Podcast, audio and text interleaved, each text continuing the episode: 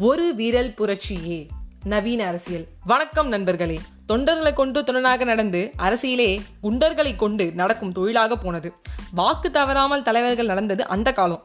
நாக்கு தவறுகிறது இந்த காலம். ஓட்டின் வலிமையை காட்டிலும் அரசியல்வாதிகளோட நாக்கின் வலிமை வந்து ரொம்ப ஜாஸ்தியாகவே இருக்குன்னு சொல்லலாம்.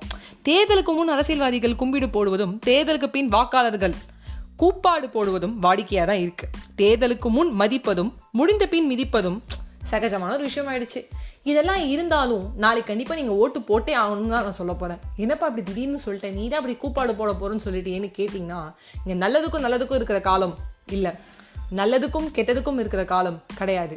கெட்டதுக்கும் கெட்டதுக்கும் இருக்க காலம் தான் இப்போ அப்படின்னு சொல்லுவேன். இப்போ நம்மளே ஒரு அலசி சொன்னால் எல்லாருமே கெட்டவங்களா நம்ம கண்ணுக்கு தெரியுறாங்க. இவங்க எல்லாருமே வந்து கரெக்டாக செய்வாங்களாங்கிற ஒரு எண்ணமே எனக்கு வர மாட்டேங்குது அப்படின்னு கூட நீங்கள் சொல்லலாம். பட் இந்த கெட்டதோட பர்சன்டேஜ் தான் நம்மளை நாளைக்கு ஓட்டு போட வைக்க போகுது. இவங்க கொஞ்சம் தான் எடுத்துடுவாங்கப்பா இவங்க கொஞ்சம் தான் வந்து கொள்ளடிப்பாங்கப்பா. இவங்களுக்கு போட்டால் ஓரளவாக எனக்கு நடக்கும்ப்பா அப்படிங்கிற நிலைமை நம்மளுக்கு ஆயிடுச்சு. ஆனாலும் ஓட்டிங் இஸ் அவர் ரைட் விட்டு கொடுக்காம தயவு செஞ்சு நாளைக்கு ஓட்டு போடுங்க. அதையும் தாண்டி இலவசம் அப்படிங்கிறது நம்மளுக்குள்ள புகுத்திட்டாங்க. இலவச வலை விரித்து பணத்தூண்டிலிட்டு ஓட்டுகளை வேட்டையாடி வாகை சூடவும் வந்து அவங்களுக்கு தெரியும். பட் இதை தாண்டி நம்ம என்ன பண்ணணும்னா போனது போகட்டும் மாறுதல் காணும் நேரம் இது. மனது வைப்போம் மாற்றத்தை கொண்டு வருவோம் அப்படின்று ப பணிவுடன் நான் கேட்டுக்கிறேன் அப்படின்னு கூட சொல்லலாம்.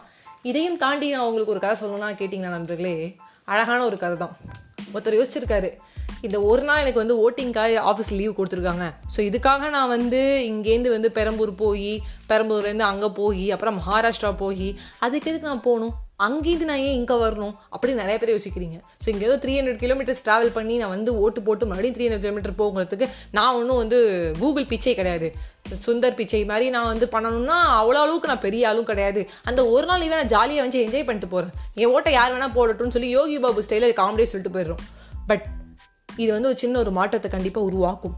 உன்னோடைய ரைட்ஸ் இது. கொஞ்சம் இதே தளபதி மாதிரி நான் வந்து லா ஜாஸ்தியாக வந்து சொல்கிறேன் அப்படிங்கிறனால சொல்லலை.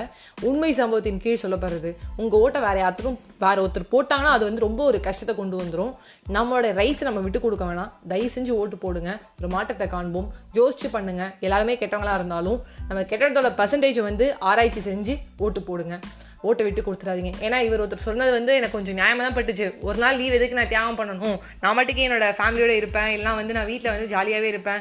என்னோட ஆஃபீஸில் இருக்க லொக்கேஷனில் வந்து நான் மாட்டுக்கு இருப்பேன். என்னால் முடியல. இந்த ஒரு ட்ராவல் எதுக்கு பண்ணிடணும்? என்ன ஒரு பெரிய மாற்றம் வரப்போகுது அப்படின்னு கேட்குறாரு பட் மாற்றம் ஒன்றே மாறாது நன்றி நண்பர்களே. ஓட்டு போடுங்க.